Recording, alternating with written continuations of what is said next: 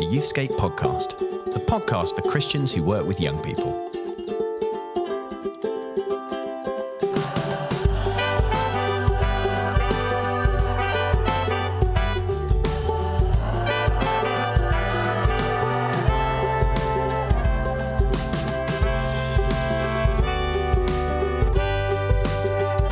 Hi everybody, and welcome to another episode of the Youthscape Podcast, Into God Knows What, with me, ravishing Rachel Gardner, and my co-host, our matriarch, Martin Saunders. Well, there's so much to unpack. But there. It's an M. It works. It just works. Go with it. Just wow. go with it. Ravishing Rachel Gardner, though. Yeah, I, that came into my mind very quickly. That says a lot about my ego, doesn't it? a, a little. Um, look, I've got a bit of a dilemma. Oh yeah, I've got to talk to you about something. Oh, it's quite, bring quite it. difficult. Oh gosh, so this is. A, I had a, a message from my good friend Lauren Windle. Oh, Lauren, uh, who we love, lovely uh, Lauren, who um, does a bit of does a bit of T V and all sorts of things. And she asked me. It was one of those weird messages with no context. It said, "Have you ever done stand up?" Oh. Yeah. And I said no. And she said, would you be interested in doing five minutes at a Christian stand-up night? To like warm up for her act. I think probably she's doing a series of, she's got lots of people. It's a bit open mic-y. Fantastic. And, well, no, well, not what so fast. What could go wrong? What could go wrong? So I just thought I would, because I'm because I'm a massive external processor. I actually like to process my my thoughts and problems Bring on a podcast. Bring this to here. So um so yeah. So she yes. said, "Do you want to? Yes. Want to do it? What do I? Yes. What do you think?" You say yes, but I don't want to do it. Oh. Well, then don't do it. But no, you do want to do it. Surely but I do, you but do I don't. want to do it. I tell you what, I'm worried about. I'm not worried. being funny. Yeah, that's it. And I'm worried about dying on stage. You know, that oh. thing of dying on stage, and that the thought that I would come up with something that was like my best stuff mm. just and be met by a room of silence. Now, in a Christian context, uh, yeah. it's going to be a pity laugh or two. Well, I'm going to interrogate this. Like, what does it mean that it's a Christian thing? I don't really know. Because I th- I think you're, you have got so much fuel and fodder. If, we, if, you, if you've got people there that kind of get the weirdness of the Christian oh, world. If I went Christian. I think you could you could be quite but funny. I've, I've often thought about doing stand-up. People listening to this going, you really shouldn't. You should. Um, but I've thought about doing stand-up. And, and then I worry that as a man now entering middle age, the things that I'm concerned about and would talk about are just too irrelevant. Oh, I see. So I just can't. When Your I think, dog, when I think, wife. what would I write a bit about? Yeah, I, it's I can't think beyond like the bins. You know, bins are very funny. The bins are a massive deal for me. Well, I think that that's the biggest anxiety in my life. But bins are a big deal. I mean, there'll be some people listening for whom that is like that is the nugget in their life. They're like yeah. highly successful. They get their kids to school, whatever it might be. But they're flipping bins. Like bins. That's why they're unraveling. Yeah. You know, so it, there's a real comedy there. So, but I but I can't. Th- I'm worried that I can't think beyond the bins, and I and I and it doesn't, even as I say it out loud, feel that funny. So on that basis, Lauren, I think I'm out. I think if people knew that you're going to do five minutes possibly on the bins, I think it would be flooded with people sitting there saying, I just want to watch Saunders. I just want to Saunders on the bins. Five minutes on the bins. Oh, I could what do five gift. minutes on the I could do five minutes on the bins now. I think you could. My head.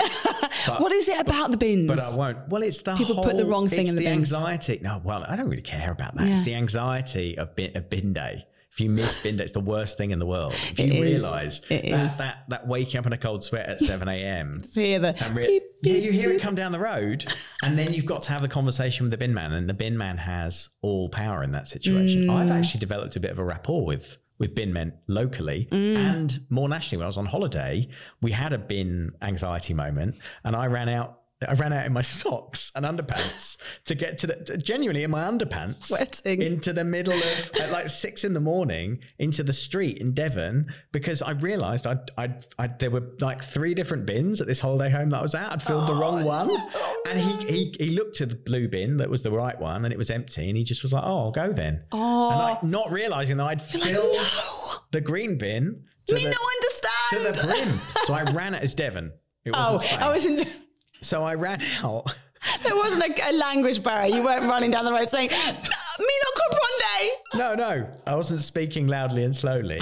I ran out and I met the bin man, and then the bin man spoke joy into my life because we had a little conversation. Oh, it turned man. out, yeah, he, he was very helpful. Oh, he was very accommodating, which I wasn't expecting. No, and he he about pity, pure. Pity. Well, he it was, but then we began we we struck up a conversation because I thought, I've got to get this bin man on side because he's he's going to have to let me now in my underpants as cars are driving past, unload the wrong bin uh, into the right bin so that he can take it. And we had a conversation. Two things happened. First of all, found out that we lived quite locally. Is it, it, I, we lived to where uh, local to where he grew up. I mean, this is gold. Can so I was, say? He was really, yeah, it's real gold. He uh, he he was from my local area. Then he then he said then he said that he guessed that I was thirty-five years old. Yeah. Wow, yeah. What a treat. thirty, that's ten years. Did you extend your holiday for an extra week so you could just see, see the bin man the again? Bin man again? Then we became such firm friends that he said, you know what, mate, why don't you just unload the bin directly into the back of the... So I got to actually live the dream actually. and throw the bin bags into the bin thing, crusher. Isn't that amazing? That is, I have got a bin story, so I, I I do know that feeling. And but my shoes by the door are always ridiculous high heels, so I do have a story of like literally hair and towel, dressing gown, and we have two bins because we're a massive vicarage, and some somehow back in the in the day we stole a second bin, I think it was. So we have two bins, which is very greedy, isn't it? Yeah. But I was running up with one, yeah. and then saying, "Can you just hold on, go back and get the other one?" So yeah, oh, I'm really? with you on that. You do have to befriend the bin team. Yeah. And And what this is telling me is there's definitely not five minutes of stand-up material here. I, I know. I think it's great. No way. I think it's a deep hole. I'm not sure. Not sure. I think it's great. Uh, no, I love a bit of work, but I'm not doing the stand-up thing. But what I'm worried about is that is our way what into is funny. quite a serious topic. But today, it is about. So. Hu- but it is humour, though, isn't it? Because I think. I think I would be nervous doing stand-up because I think, like you say, I'm not sure what is.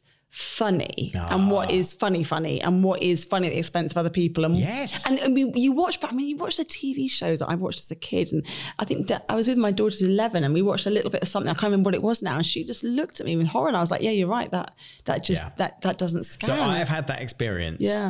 watching Friends with yes. my kids yes because they're like, I can't believe there are jokes about that. Yes. I cannot believe you had that joke in there. Mm. Particularly jokes around gender, gender and sexuality. Yeah, absolutely. Like, there are jokes in there that were fine, as it were, in the nineties mm. and that we never noticed.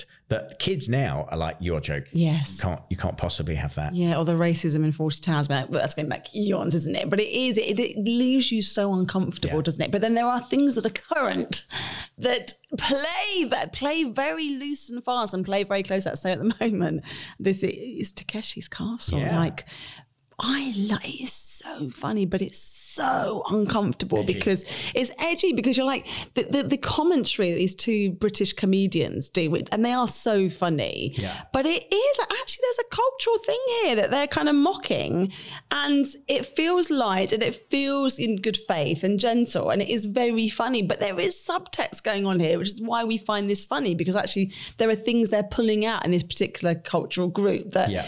wow, what do we do with that? What do we do with that? That is a really interesting segue into today's topic, because I think young people r- really are quite fearful of saying the wrong thing yeah, now. Absolutely. Saying the wrong thing and getting cancelled is yeah. a is like a presenting fear for teenagers.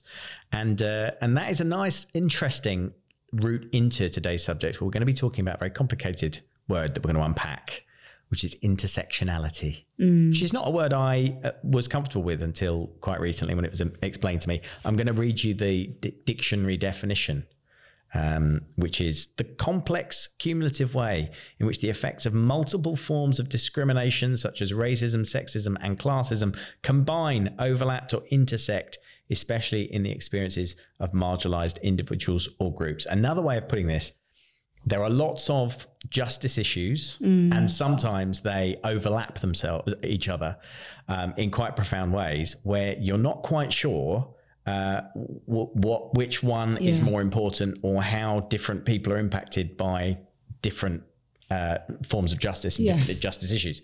So it's about the complexity of a world that is trying not to be woke. Let's not use that word. No, no. But that is trying to do better mm. in all of these areas where there's been such discrimination. It's the complexity of all these things crashing into each other. Yeah. And it's being willing to ask the questions, isn't it? And to look a bit more closely and to not make assumptions based on our own experiences or assumptions of what we think people might be experiencing or how they might be. And that, and that is the thing where it gets very tricky, because you you want the to hear the experiences of people, but then not assume that everybody would have the same experience. Yes. So this is a slightly crass example, but for example, the estate that our church is working on, um, eighty percent of the families in our estate are in the top ten families in terms of the, all the poverty indicators. Yeah. But within that group, we they are majority white working class families. Within that group, if you are a, a A, a refugee family or an immigrant family or a non-white family, your levels of poverty will be even more defined, yeah. because actually the white community has learned over years to, to support each other, to be creative with resources. Yeah. And so if you are a new family that's moved onto the estate and you don't come from the same backgrounds, you are quite isolated. Yeah. So it's an interesting way of thinking. We have mass poverty here, but we also have some people who, because of these other intersecting injustices, will experience that in an even more acute way. Yeah. So what does access, access to food look like, to food security, to you know, public transport, to jobs? What are the barriers, not just for this eighty percent, but the six percent within that who might have even greater barriers to, to support? And I guess the big idea in the heart of all this is uh, the importance of nuance and not drifting to polar reactive positions. So for young people, uh, you know, being able to say something and not feel that they're going to get cancelled is really important yeah. and precious, but it's something they really do fear, the the, yeah. the the idea of saying the wrong thing. So another place where this uh, plays out very publicly, and I'm going to be careful in what I say here, is the intersection between uh, the gender and the trans identity yes. discussion and feminism, not yes. even radical feminism, no. just women's yes, rights, absolutely. Safe spaces for women absolutely. And so on. And it, it almost appears like you cannot take a moderate or nuanced yeah. position yeah. in that debate. You are either a TERF, yes. trans exclusionary radical feminist, yeah. or you are uh, the other end of the scale. You are, uh, in, uh, you know, trans mm. right extremist mm. um, who is a basically only interested in um, promoting the rights of trans people yeah. without really considering. But now there's no there's no middle ground, and the and the truth is both of those positions seem very wrong and difficult yes. and uncomfortable, because there are people yes. on both sides of that, human beings on both sides of that. So intersectionality, I guess, is about how we learn to live in the tensions and the nuances and help others to do the same. Mm, and to do that, not just in social media where the complete binary, yes. like the most extreme of the views are presented, but to say who's slightly to the right of me and who's slightly to the left of me, and how can I be listening in good faith? You know? So I think no, that's, that is really important, because it can feel like, we've talked about overwhelm, haven't we? Yeah. It can feel like this is one of those areas where it feels like it's too much. I can't even begin to think about this. Yeah, well, is get this, rid of that for you. So is this is this where your mate Andrew Tate becomes interesting, because he, yes. he he's one of those figures yeah. that just uh, galvanizes people who are so overwhelmed that yeah. they decide to channel that into a kind of a uh, an anger yeah. of like, right, okay, I am just going to say all all these things are bad, yeah, and I can just take that very extreme position, and yeah. that's become quite popular. It has become quite popular, because the moment you have extreme views, you have people who are victims of those extreme views. So you have white boys from deprived communities who we know at the moment are just not doing well in in school, so yeah. they are being spoken to by An- Andrew Tate saying, I I know the answer, I've got certainty, and I'm going to speak up for you. And we see, and you know, the, the na- white nationalism in the States as well, just that kind of that sense of don't worry about, just sweep all of this aside, don't worry about any of that that yeah. nonsense, that wokeism.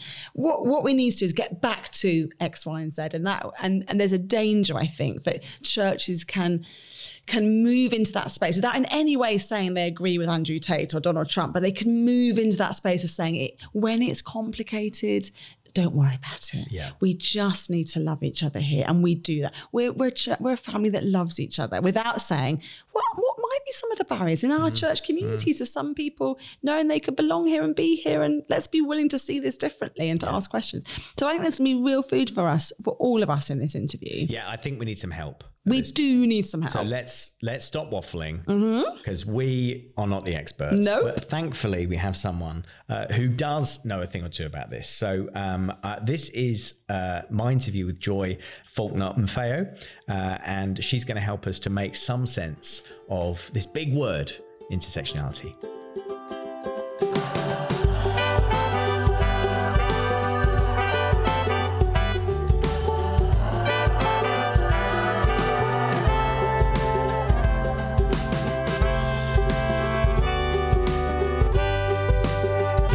Joy Faulkner-Mpeho, thank you for coming on the podcast. Uh, thanks for being here. First of all, can you just tell us a little bit about yourself and, um, by way of introduction, your your journey through youth ministries? You've done some very interesting things. Okay, yeah. So I um, have... I think I've been a youth worker always. I can't really remember. As soon as I was a young person, I was like doing bits and pieces, and I like ran the Christian Union. Oh wow, one of those schools. Kids. Yeah, like super, super enthusiastic. But I mean, I'm amazed I still have friends from school. I was like really like all there all the time. Um, like ideal youth group member. Um, and so I um, youth work was the thing that I wanted to do. Um, I went and I wanted to take it really seriously and wanted to be as qualified as a teacher, I remember saying, at sort of eighteen, nineteen. And so um, I did um, a, my youth and community work degree, and then I went to, well, I ended up in Islington, okay. um, in a project called Urban Hope, um, where I spent nine years. So I arrived. And that's where, is that Ben, Ben Bell? Bell? Yeah. So I like, so um, it was like community-based youth work within a church. And it was, for me, it was the most amazing experience. And I arrived as a third year student um, and spent nine years working wow. um, in that community, and still live there, still go to that church. Okay. So like, um, I like became an adult there. Like it's like yeah, my home, yeah. home, um, like met my husband at the church and all of that stuff. So that's like a massive part of my life. And so, yeah, I'm still based in Islington, still live there, and um, did almost every job that you can do sort of within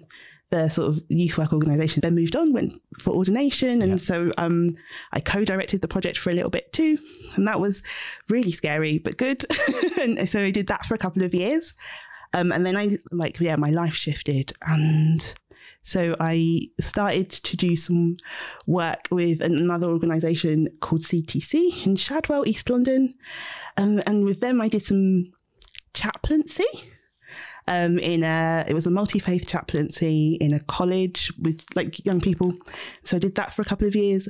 And alongside that, I did some community organising with young people, which was just incredible. Well, just hang on a minute, because yeah. that is one of those phrases that comes up a lot. Yes. And, and it's, it's what does it actually mean? What is community organising? So community organising is the idea that like um, you can get like grassroots, like groups of people within a community together and build a team Um, to make real structural tra- change to within your community. And that might be like figuring out how to add a zebra crossing in your area, yeah. or it might be to like go and speak to the Mayor of London about the um, promises that they've made in their last election and how do we hold them accountable. Like I, I was part of um, a march we marched on and B T Sport to try and challenge them to give work experience to local young people. They were great at giving work experience opportunities to like the to young people who were from outside London who right. went to the right sort of schools. Right.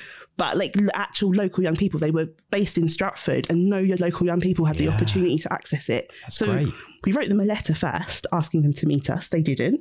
And so we got a group of young people and we went and we called a newspaper and we stood outside. That's brilliant. And and like getting young people involved in that was just what happened. Well, what did B T Sport do? They they they panicked. Um, they they really panicked. They came out. They were uh, they were very very nice to us, and also just that undercurrent of rage. Yeah. Um, and then they agreed to meet with us. Brilliant. And by the end of the year, there were work experience that's places amazing. for for young people that so were that's local. That's a lovely example of really micro stuff, absolutely really small local community stuff, um, and yes, making change and making change and like actually like um change that young people could really feel, yes, were really conscious of. And we also did a project in Stratford Shopping Centre where we made it um a safe haven, so we are we, they went round and asked shops to put up a sticker, and then if something scary was happening, they the sticker would be there and they knew that they could go in. Okay. And like and the young people really led that project. It was about serious youth violence and a response to that in Stratford, and and they really led that project themselves, and that was really um, powerful as well for them to go and interact with adults, and they spent some time with the police, and just it was wonderful wonderful that, wonderful that feels like something we might return to later. Yes, but it's so. A really helpful uh idea to hold when absolutely. We think about, as we're going to talk about justice, yes, and the powerlessness young people often feel about how to to shape justice. So this has been something that that you've maybe yeah spent a lot of time around. Yes, yes, and like it's been a, it was a massive privilege. It was a sort of accident that I got to um sort of be part of that, and like it's an amazing learning experience. And there are some incredible people doing really incredible things out there. Um, and then I had a baby, so I like stopped for a bit, and okay. that was a whole thing. Um, and And now um, I am working for St Martin's in the Fields. Yes, and there was a bit before when you were oh. doing stuff with Concrete, right? Oh my goodness. So people may have in- interacted I, with you there. Yes, oh my goodness. Concrete's really important, and I can't believe that I forgot it. Um, I worked for Concrete um, almost f- from the point, like I started working for Concrete at Urban Hope, and sort of it's been part of my working life all the way through, and still is. Mm-hmm. So I think I'm still part of Concrete. Um, I would hope. I think I am anyway. And Concrete is, is it a think tank? Yeah. Concrete is, um, I think it's a gathered group of people who are like, who work with Christians, who work with young people, who want to think about how to do that better, sort of mm. in a personal development kind of way, in a advisory sort of way, space to like, Um, do some work together on theology, a space to do some work on good practice, and um, just gathering people together. We do some stuff with the diocese, both um, London Diocese and the Southwark Diocese, mm-hmm. um, doing some work with those um, and like uh, offer sort of youth advisory sort of roles as part of that, but also just do our own thing um, when we when we can, when there's interest around whatever feels pertinent, whatever feels important, and whatever people are saying that they need. I think we try really to respond to that. What's the best way for people to connect with Concrete and find out more? Um, probably check out the website. It's concrete online dot org, um, and you can find us and all the information about us there. Great. So you're now doing a really interesting job. Yeah. You are head of youth and children's work at St Martin's in the Field, which is one yes. of the most interesting churches in London, yes. because it has this whole culture program and all this other stuff that goes on, all the projects that go on around the congregation. Yeah. But there is also a worshipping congregation worshipping there. So con- what congregation. Does that, what does that look like, being the youth worker there? Well, it's it's a strange it's a strange thing actually. It's um, there are two congregations. There's um, a ten a.m. sort of morning congregation, and then there's like a, a one thirty Cantonese speaking congregation. Oh. Um, I don't speak Cantonese, and so that's like a challenge all on its own. Yes. Um, but I and I um, work with both um, children and young people from both congregations. Um, it's a real gathered community. So there are a group of people who are so committed that they travel from all over London to be together. And um, one of the things I love about it is that they are really intentional about being together. They recognise that maybe it's easy not to do the community thing because they're all from everywhere. Um, and so they put a lot of effort into doing the community bits and pieces. And so like it doesn't, on a Sunday morning, you don't feel like you're in a room full of strangers. Mm. Um, like people do know each other. People come and stay for a very long time as well. I think the chat, like the particulars for me maybe are that there aren't, we're never going to get loads and loads of Um, children. We're never going to get loads and loads of young people. Um, there are a couple of families who stick around, but um, we're talking tens. Um, mm. And so we look, it's a big church um, with like lots of things going on, but actually in terms of the numbers of actual families who come, it's quite low because mm. it's an effort to get to. Um, I would struggle to get my three-year-old to yeah, yeah, of course. to, to central London for ten a.m. or and to be honest for one thirty. Um, and so like every like it's a uh, it's it's um lots of people go to their local churches, and so yeah like it's um and so there aren't loads of families around, so we work with the families who do have the families of the choir, um families yeah. who grandparents maybe who bring their children, people who've been part of the church for a very very long time. And so we're not expecting like huge numerical growth. We're not expecting loads and loads of young people. But what we, but what I think is important is um, we want Saint Martin's to be a good place for children to grow up in. That's great. Like if you bring your family, if you are a family who have, who want to be part of it.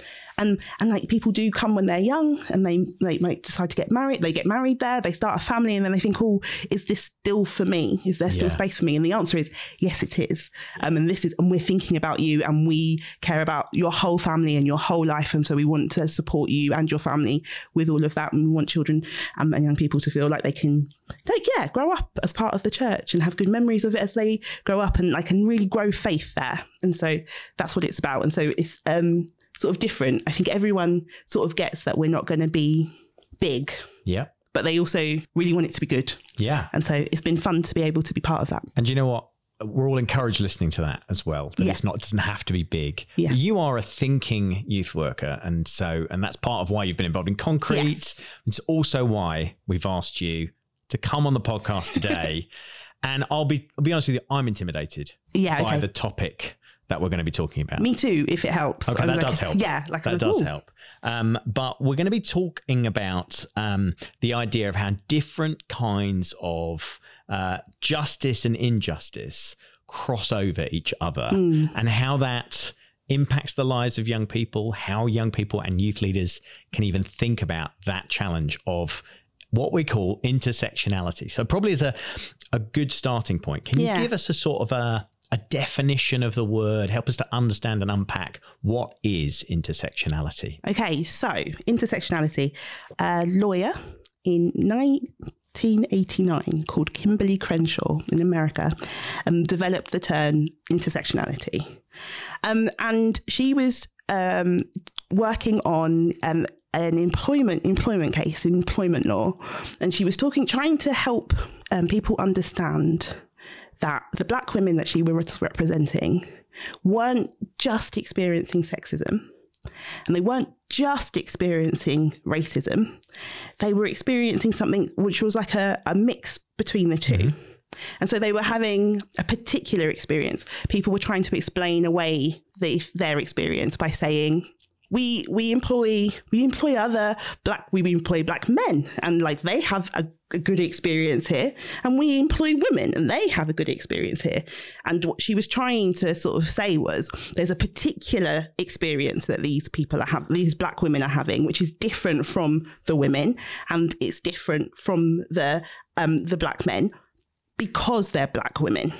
So there's like a particularity. Yes. And so that was where the um, term intersectionality came from. Um, I think like um, um, it's re- that's, it's a long time ago, nineteen eighty-nine. That's a, that's a while ago. That's upsetting to yeah. think how long ago it is. yeah, yeah. Yes. So w- the, the term's been around. Um, I think it's it's coming up more. It's been coming up more and more, and it's more widely used at the moment. But um, but yeah, it's it's been around. People have been thinking about it for a long time. And like I guess in the m- most simple sort of way of putting it, I guess, Kimberlé Crenshaw said um, in later, sort of more recently, twenty twenty, she said, intersectionality is simply about how certain aspects of who you are will increase your access to the good things or your exposure to the bad things in life. Mm-hmm. And so um, it's not just about gender um, and um, race, Um, but about disability, um, about sexuality, uh, about poverty, background, class, all of those things, and how those things sort of mix together when you're a person. Yes. Um, and so you're not just one thing. No one's just one thing. And and so as you sort of get the unique mix that is you, um, you are exposed to potentially p- particular challenges or mm. particular benefits yes. because of that mix.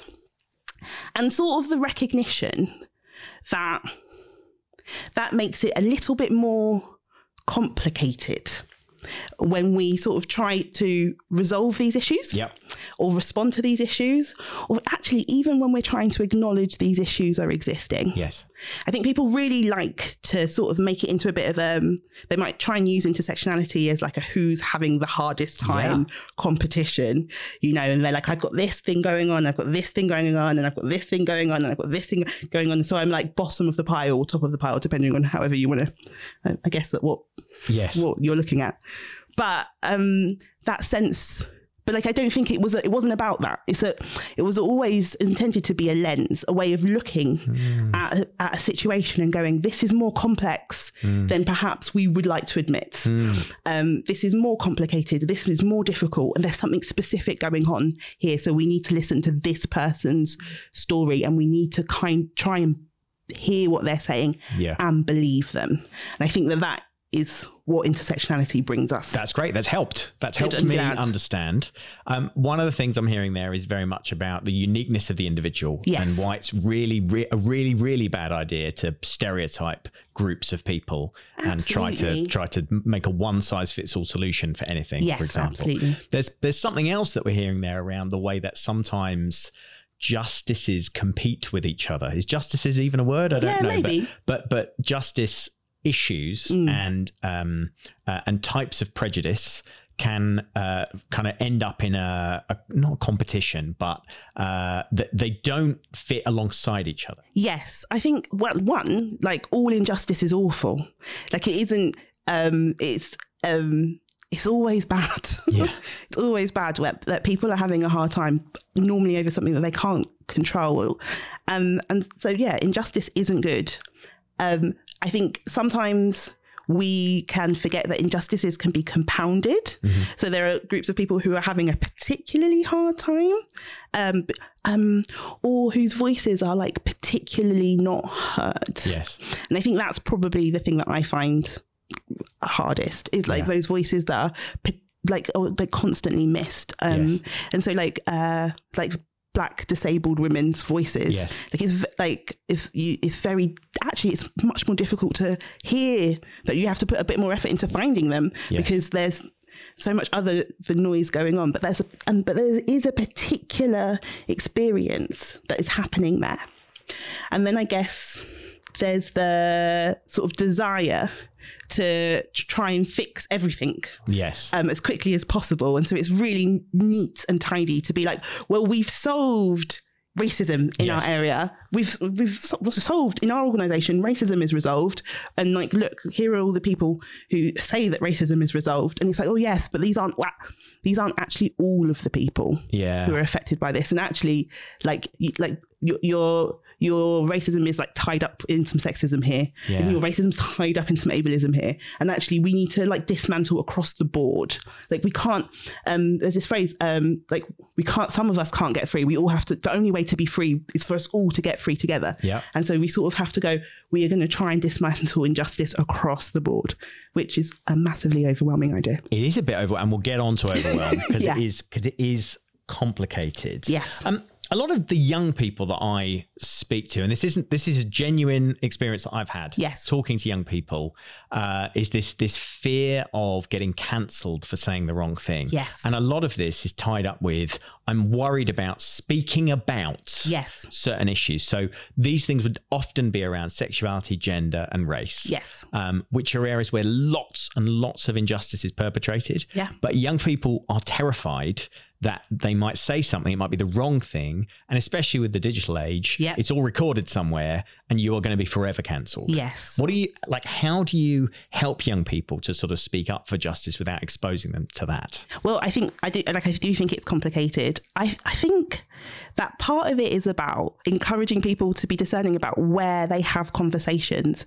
Like, you want young people to be able to have the tricky conversations and say the difficult things, or, or even the, like, wrong things, like the cringy things, awkward things. They're figuring out who they are. They're figuring out what to think. They're also figuring out how to think. Like, I, like it's a, all of these things don't come naturally. We have to learn. We have to learn how to think about things. We have to learn how to discern our media. We have mm. to learn how to have our minds changed. I think wow, a lot of the wow. time, right? That's a huge thing. yeah, like we're so used to sort of being agreed with, but actually like to learn to really listen to a different person's perspective and allow that to affect us in a way that's meaningful without losing who we are. That's, mm. a, I think that's a skill. I mm. think that that is something that's developed over time. That that we can be involved in developing as youth leaders. Absolutely. And so taking those conversations offline, I think, yeah. is really important. Having them, having them in a way that is safe, um, having them regularly. I think I think it's easy to like, oh, it's October, we should do some Black history stuff and maybe talk about racism here. Um, and oh, like there's like a day about women and there's a day about disability. And so we'll like engage with those things. But actually you need to be having those conversations regularly. Young people are. Um, and so like, it, and, and I think we need to not be afraid. I think some of the fear is from the adults. Yeah. Like they are reluctant to have the conversations in person. And so we leave young people to have the conversations amongst themselves. Like if you are privileged enough to have a group of young people who um, let you be around them and let you talk to them, then like have those conversations, yeah. talk about those things, um, and make sure that it's safe to make, like be a person that it's safe to make mistakes around, mm. um, so that they can navigate it. I think um, that fear of speaking out online, I think reminding young people that not everything needs to be commented on. Yeah. You don't need to respond. I, like, I think there are some adults and there are definitely some celebrities who need to be reminded that you don't have to say a thing. Yes, yeah. You don't have to say anything. Yeah. Um, and it is normally better to wait before you respond to something, to try and get as much information as you can before mm. you respond to something. Mm. And if you, and even better to like l- let a person who's having the experience respond to something, yes. like amplify someone else's voice. Yeah, yeah, really good. Rather than you sort of wading in with your opinion. We don't, we don't, not everybody needs your opinion on everything. And I think no. that like we can remember that. And I think that it's good to let young people know they don't have to say anything. Well, I think we, we do have to tell them that, because there's also this voice that can come in that tells us, that tells young people, we need to hear from you. You need to speak up about everything. You need to use your voice. Why are you silent? So, so there's that yeah. as well yeah. that you're having to contend with. Absolutely. And I think that that pressure to speak quickly um, and to like give your response is, like, I do think it's important to say stuff. Um, and I think if you're the right person to say stuff, then you should. But like individually, um, yeah. as like yeah. groups of, of of sort of vaguely knowledgeable people yeah. Yeah. on a on a topic, it's all right to wait. It's okay. There's no urgency. Like everything is still going to be there tomorrow, and everything is going to be there next week. yeah. And and like w- these issues aren't going to be resolved. It's okay to take a minute. Yeah. It's okay to make sure that you say the thing that you really want to say. Yeah. Um, I think the pressure to sort of be reactionary um, is is high because you don't want to miss a moment. Yeah. But actually, like it, like it's okay. It is okay. There are lots of people who are able, doing the moment thing. You like. You don't need, you don't need to join in till you're ready. Yeah. I mean, you might never be ready. And that is also okay. It's, it is a wonderful thing sometimes to say nothing. It's a wonderful thing to say nothing. I sure, I'll try not to take this personally, Joy. um, well, one, just, there's lots of gold in what you just said. One thing I just want to um, make sure we don't lose uh, is this idea that young people might need some help to learn how to have their minds changed. Yes. Because that's a skill I think we've slightly lost because of the polarization of everything in society. Yeah. Uh, it, there isn't maybe that natural tendency in anyone to like, oh, I could think one thing and then maybe I'll think another. Yeah. So with my toddler, we talk about growing all the time. So that's what we, so her, our thing is, um, she says, oh, I'm like, I'm like this. And I'm saying, oh, well, you're growing all the time. You might not be like that um, tomorrow. You might not be that like that next week. You're changing all the time. We're growing all the time. And my desire for that in that is that she will know it's okay to be different later, that she hasn't had to, like, she's not committing to her mm. favorite color or her favorite food or like her favorite T V program. She's allowed to like change her mind on those things, because if she can change her mind on those things, then maybe she can change her mind when she has a holding an ad- idea or a value that isn't great, or, or even just to be open to hear from other people. You know, like, and we are all growing and changing all the time. And I think it's good to remind young people, like it's it's completely normal to feel one way about a thing and then to get more information or different information and to change our feelings about that thing. That's like a, that's that's a standard, incredibly healthy thing. And I yeah. think that it's important. I think it's important in faith. Yeah. I think it's important in like life in general, in our and our everyday interactions with people. Um, like we don't have it all right. We haven't got it all sewn up. And young people particularly are growing and changing and learning all the time. We don't expect them to have got fixed answers. We don't expect them to be right one hundred percent of the time. And we don't expect them to be wrong one hundred percent of the time. We're like, there's room, there's room for changing. That's so helpful. There's going to be many times in the next few weeks where I'm going to imagine you, Joy, speaking this over me as yeah. if I am indeed a toddler, which in so many ways I am. We you, all are. You're growing all the time. Um, just a couple more things yeah. um, just to touch on. Uh, one would be, um, where does Christian faith fit into this in terms of intersectionality, in terms of the... Um, the way that Christians can find themselves prejudiced against, mm-hmm. or or as a Christian where you might find yourself needing to stand up against, or you might you might feel compelled to resist something because of your faith that is is also for somebody else a justice issue in a different way. Yeah. Um, you know, where does where does, how do we fit Christian faith into the, the mix of all this? Yeah, I think my faith makes it difficult to stay silent about some things. Yes. Like it, I, I, there are some things I see in the world and I think I cannot be silent about this. I am, I am compelled by my faith to do something, to say something, um, to, to do, yeah, to respond in some way. How and what I think is probably the things yes. where it's like, okay, this is a bit more complicated. Yes. This is a little bit more, I need to be a bit more thoughtful about this. Like, I, like my faith says, like, it is, it's not okay that people are experiencing um, prejudice because of disability. It's not okay that people are experiencing discrimination because of race. It is not okay. But like, do I then need to take on disability action rights all for myself? Like, no. Like, are there voices that I should be listening to? Yes. Are there people that I should be engaging with in some way? Yes. Is there money that I could give? Like, a lot of times people need to just go, have I, can I, can I give some financial support to an organization that's got this sewn up? I, like, I think, I think two things. I think one, like, it's okay to have limits. Yep. I think that Jesus didn't Jesus didn't heal everybody he came across, didn't fix every single life that he um, encountered while he was walking on the earth. There's that, there's that really, diff- I think it's a tricky story. It's a really tricky story in Matthew fifteen, isn't there, about um, the Canaanite woman who's like, can you heal my daughter? And Jesus is like, I'm not really here for you. I'm here yeah. to heal the Israelites. Yeah. And there's something about um, Jesus being in human form, like bound um, to a time and a place that m- means that he he's... physically unable to do all of it, can't yeah, of fix course. the whole world as, as a person. And like, how much more so then do we, can we just exhale a little bit and go, I can have a boundary. That's helpful. Um, I can, I, I can't do all of the things. I'm not going to be able to fix the whole world. I'm just a person in a particular time at a particular pace. Mm. And I can say, I can't do all of this. Mm. I think also that we are required to keep our hearts soft, to do what it takes to not become callous or desensitized.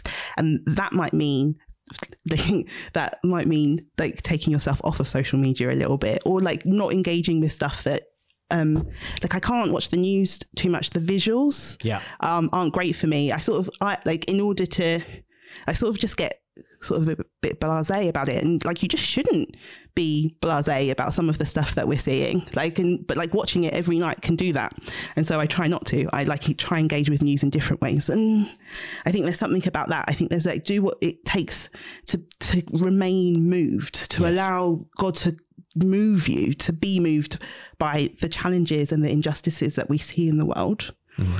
And then I think is to to sort of say, God is God and I am not God, and so I will bring these things to God and ask God to hold them, and then I will join in with my bit as best as I can, mm-hmm. but trust that this is ongoing. Mm. Like God is God is doing God's thing, and that all will be well eventually. Mm. Like and and that like the promise is, is that there will be justice. The yeah. promise is that there will be rightness, and we can just join in.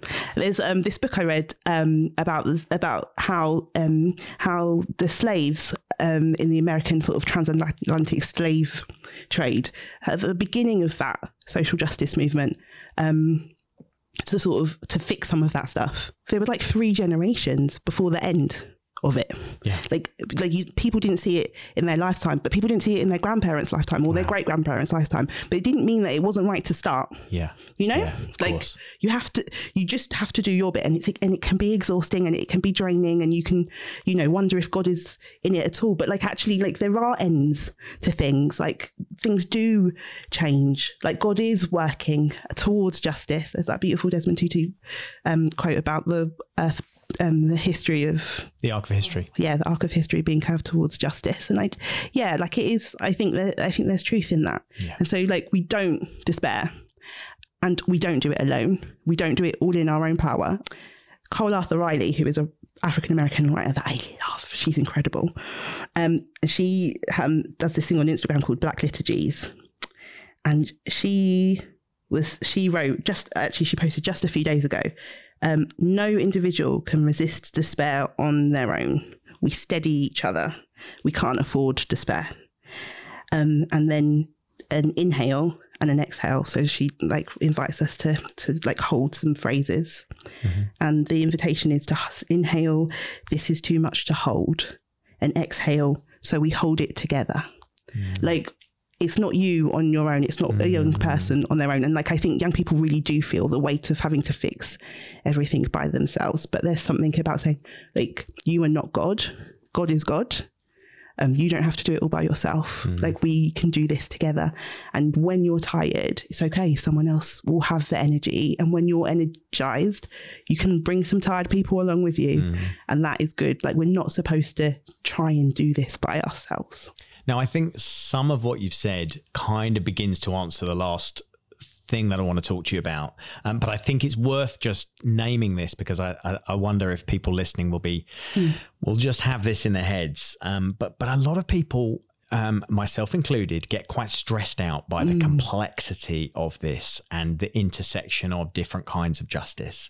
Um, and what ends up sometimes happening is you you retreat into a a, a bit of a position at one or one or other pole. Yeah. So at one pole, everything just becomes wokeness and political correctness, and uh, we can't, you know, no one's ever happy, yeah. you know, and you start watching, you know, certain T V news stations. It, it, so it's easier to do that. So why do you why do you think it is worth um, embracing complex nuance? Firstly, because we are complex nuance. Like, you can't engage with a person without engaging with complex nuance. Like, we're not straightforward. Like, people are changing all the time. Things are growing all the time. Like, so we have a person in front of us, and if we are to fully engage with them, we've got to recognize that it's not straightforward. There is no black and white in a person, right? So there's that. um, I also just think that if we can like exhale and go, this is, this is, difficult, but it's worth going deeper with. Mm. We have a, a better quality of conversation, and um, I think it's easier to access more compassion. I think it's easier to be more compassionate and more empathetic. Um, I think it's where I think complex, like paying attention to complex nuance is like actually loving a person, mm. saying, I see all of you, and I yeah. am prepared to engage with that. That's where that's where love lives, I think. Yeah, and so like, we don't need to. Um, like the temptation is to go, I understand and I'm against it, or I understand it and I'm totally for it. But actually, like to go, like actually, I, I I'm never going to understand all of you, mm. and you're never going to understand all of me, and I'm never going to understand all of me. Mm. Like, I am a complex, and like I am a mystery even to myself. Mm. Um, and there's something divine about that, you know. Yeah. There's like something God of God, like hidden in, like we don't fully understand each other, and so let's. Let's like let's do let's do our best to like allow the complexity, um, the mystery of another person's story, like challenge us, move us, um, help us think differently, help us to see differently. And like, and, and for me, I think it's worthwhile, because when we do this, we see more of God, mm. like God's individual revelation to people, like, yeah. you know, God yeah. meeting people, and us, me hearing God's individual res- revelation to you, yes, widening my understanding of what God well this is another is. Desmond Tutu quote, yes, right yes the the you know, everybody everybody I meet is going to teach me something else about God. Absolutely, exactly, everyone. And so and so like, if we can have the nuanced conversation, then actually I can allow you to teach me something I didn't know about God already, and my understanding of God gets wider wider and wider and wider. And why would we want that? I love it. Joy, this has been one of my favourite Youthscape podcast interviews ever. And I have Thanks. This mantra for life now. We're all still growing. Yes. Still growing. Yeah, all still growing, all Thank still you. Changing. Thank you for coming on the podcast. Good. Thanks. Thanks for having me.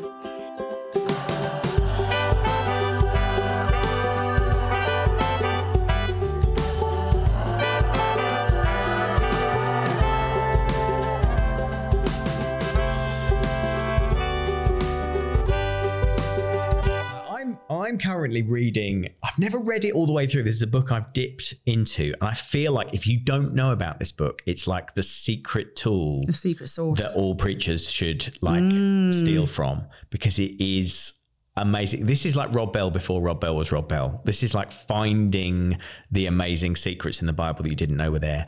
Um, so Dan Brown, is it? No, it's not Dan Brown. That might be your best best joke of the season. There we go. We promised some jokes. Uh, no, so that um, it's Kenneth Bailey, Kenneth E. Bailey's uh, Jesus Through Middle Eastern Eyes. It's a boring book cover. I mean, you it would walk does past not it look like a good book on a on a Saint Andrew's Bookshop, wouldn't it you? It is. It's amazing, unbelievable. It is unbelievable. It's, it's essentially get, bringing back the Middle Eastern context into which the cultural context into which. particularly the New Testament was mm. written.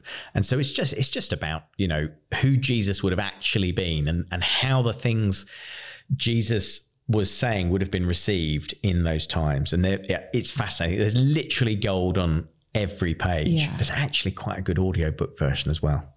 Just putting that out because there. Because he's a, he's a masterful linguist, so you he get is. really deep dive on epistemology. But he's so also he's good. lived in the Middle East for thirty years, yeah, isn't that's he? That's right. It's extraordinary. And the best thing about this book is at the end of they're quite short chapters, and at the end of each chapter there's bullet points there that is. says basically preach them. This sums up what I'm saying in this chapter. Yeah, you'll recognise lots of my talks. Anyway, where am I going with this? Well, I think we were talking earlier about the the the fact that. In the inability to really engage with the complexity and the nuance of this can drive us to an extreme. Now, one mm. of those extreme positions is the Andrew Tate position of like, mm. we just basically, we were standing against the woke left mm. and all of this newfangled ism stuff is a load of rubbish. Um, the other extreme position you can take is a sort of social justice warrior for its own sake thing where you, you just, any, if there's any justice issue, without really it, yeah. thinking about how they combat or, in, or intersect with each other. Um, you know, I'm on it and I'm yeah. going to talk. And that's much more about your own identity and how you appear on the outside than it is really about taking yeah. time to and engage. And that Jesus is on it. That's the, yeah. that's the extreme thing, isn't it? Not just I'm on it, but this is actually what Jesus was all about, yeah. this one injustice. But you can, when you interrogate that and push it, push mm. back on it, quite often there's not a lot of substance mm. behind mm. it. And I just wanted to, what struck me was, how different that approach to justice is from um, what Kenneth Bailey describes in uh, his dissection of the Beatitudes. And he um, he particularly talks about Jesus's line in Matthew, blessed are those who hunger and thirst for righteousness. Mm. And he just puts that in the context of the time in a way that I had never Never thought about, and I thought it was beautiful, and so I thought I would share it with you so that you know that I read at least one book a year. And so um, what he points out is that in that time, hunger and thirst would have been felt very differently. So we now live in a world where you're never really thirsty. You might be like, oh, I'm, I'm gasping for a drink. You know, you've mm. been for a run, you need a glass of water. Or, oh, I'm hungry. But in a world where you didn't have high-speed travel, and you were often moving between villages across deserts and plains and, you know, where there was huge gaps and long travel times between different parts of the Middle East. Hunger and thirst was real in a completely different way. So apart from those that were caught in, you know, poverty, mm. there were also just the, the reality of travelers who didn't have enough water to make it from one town to another. Mm. And so thirst, as it would have been known in, in Jesus's time, would have been that sense of your, your body shutting down, of you being so dry in the mouth, in such agonizing pain that you can't even eat because there's no moisture in your in your saliva to be able to help you process mm. food. Literally feeling on the edge of death with thirst, feeling like you are, you know, in agony, you're the pit of your stomach with with hunger. Now that hunger and thirst, when you when you hear that as the uh, as the explanation for hunger and thirst for righteousness, that's what Jesus means. That absolute gut ache, that feeling that you're going to die if you don't see justice done. That's what Jesus is saying. It's mm. those people, those mm. are the people that are blessed. And that's what I think Jesus is calling us to, like mm. agonizing engagement, real engagement. We're like, I've got to see justice done because that is God's, that's God's will, that's God's way. Not, um, I'm not sort of, you know, I think I do need to look good. I do need to appear yeah. great on social media. Yeah. Yeah. Um, and so I thought it was helpful. Yeah, because it's internal yeah. first as opposed to external, isn't it? And righteousness, inner goodness. So there's an implicit, you see in my heart, God, this starts with me, yeah. like the humbling of the heart as opposed to the contempt. Yeah, that's fascinating. If you think about the Zacchaeus story, that's the one that I read more recently, how that's played out. Jesus um, doesn't play to the crowds or to anybody how he thinks it should go down. So mm. he starts off listening to the crowd, he, knowing fully what's going on. And, and they would have been convinced that Jesus would be on their side, yeah. that Jesus had to distance himself from Zacchaeus. It would have been the justest thing to do. Zacchaeus represents everything that is about the oppression. But he doesn't. But he also doesn't then say, Zacchaeus, everything is fine. It's absolutely. So it's just like a really interesting that mm. how Jesus responds, his inner goodness, how that plays out is not clear cut. He doesn't take sides. He takes a side of God's mm. kingdom mm. coming, doesn't he? And I think there will be times where that, th- I, I love that challenge. I'm just thinking, Martin, there'll be times when our deep thirst for God's goodness, God's kingdom, God's righteousness will put us on the right side of history. Yeah. And on the right, and other times it'll be on the wrong side of history. Yeah. And actually that will not, that in the end, that's not, that's not the guiding principle. It's, am I prepared to hunger for what's right? Whether I'm with the flow or against it is just such a challenge. Yeah. Because there's a euphoria that comes from other people thinking you've done the right thing and you've been the justice warrior. Yeah. Of course yeah. there is. Or, or in just, in just picking a poll and saying, right, I'm going to be anti, I'm going to be fully anti yeah. and I'm going to know what I believe. I'm going to stand for that. I'm going to shut my ears. And yeah. I'm not, I'm not, in, I'm no longer hungry or thirsty for justice. I, I'm actually just desperate to be right yeah. and to be certain and to be able to wear this hat or this t-shirt. And now I'm, I'm defined by that sort of, I'm, I'm that person. Yeah. And that's not the way of Jesus. It's, it is interesting the way lots of these discussions go, that, that what is, what, It what people present as up for grabs is the personhood of somebody. So mm. like you are trying to cancel their right to exist type thing. It could be across gender or sexuality or anything. Um, but the way then the argument is played out is deeply dehumanizing, isn't mm. it? For, for the, to, to get the right outcome, we want to then dehumanize another group of people who we don't agree. So there's a real tension here, isn't it? So I think you're right to bring Kenneth Bailey into the fold of this conversation, because actually there's an anchor there, isn't there, mm. in scripture that anchors us in something that stops us from maybe sort of unraveling about yeah. the things that we feel deeply passionate about yeah, and yeah. emotional about, but we want to see justice, and there is so much injustice. And that's part of this crazy, complicated future that we are ho- yeah. hoping to um, help young people um, navigate wisely. So, um, so look, hopefully that is a helpful way into a very complicated word, if not subject. And it's really important to say that, you know, as much as we are, um, we're saying there needs to be nuance, there needs to be, mm. you know, we need to understand the relationship between these justice issues. I think every issue that we've named, every justice issue that we've named, we we do believe that it, it, these are really important yes. things that we care passionately yeah, absolutely. about. And uh, and we think you should be addressing these things with young people. So the answer is not sort of a sense of not feeling like you can talk about anything. Yeah. Um, definitely, but but maybe a little bit more nuance. One area that um, we've created a resource to help you navigate is uh, racism. We've created a new resource at Youthscape called A R C Anti Racism Conversations. It's a box of resources to work through with young people, games and uh, sessions. Uh, it's designed to be youth-led and youth-driven, so uh, young people can sort of self-guide their journey through the subject.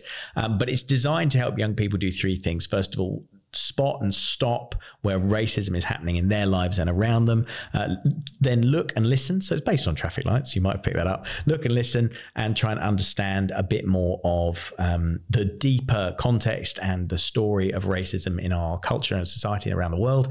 And then finally, the green is go. So it's go and do something different, make a change and become anti-racist. And we're really excited about this resource. We've developed it with a, a huge team and panel of people. It took uh, over two years to actually Um, come into development, and it's available on the Youthscape store. So check it out, youthscape dot co dot uk forward slash store.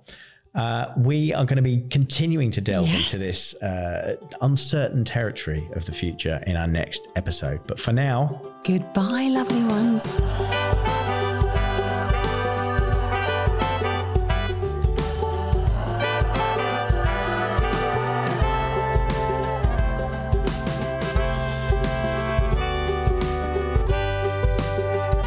The light of uh, no, let me do it again. I'm sorry, because I had something else I wanted to say first. Sorry, Dave.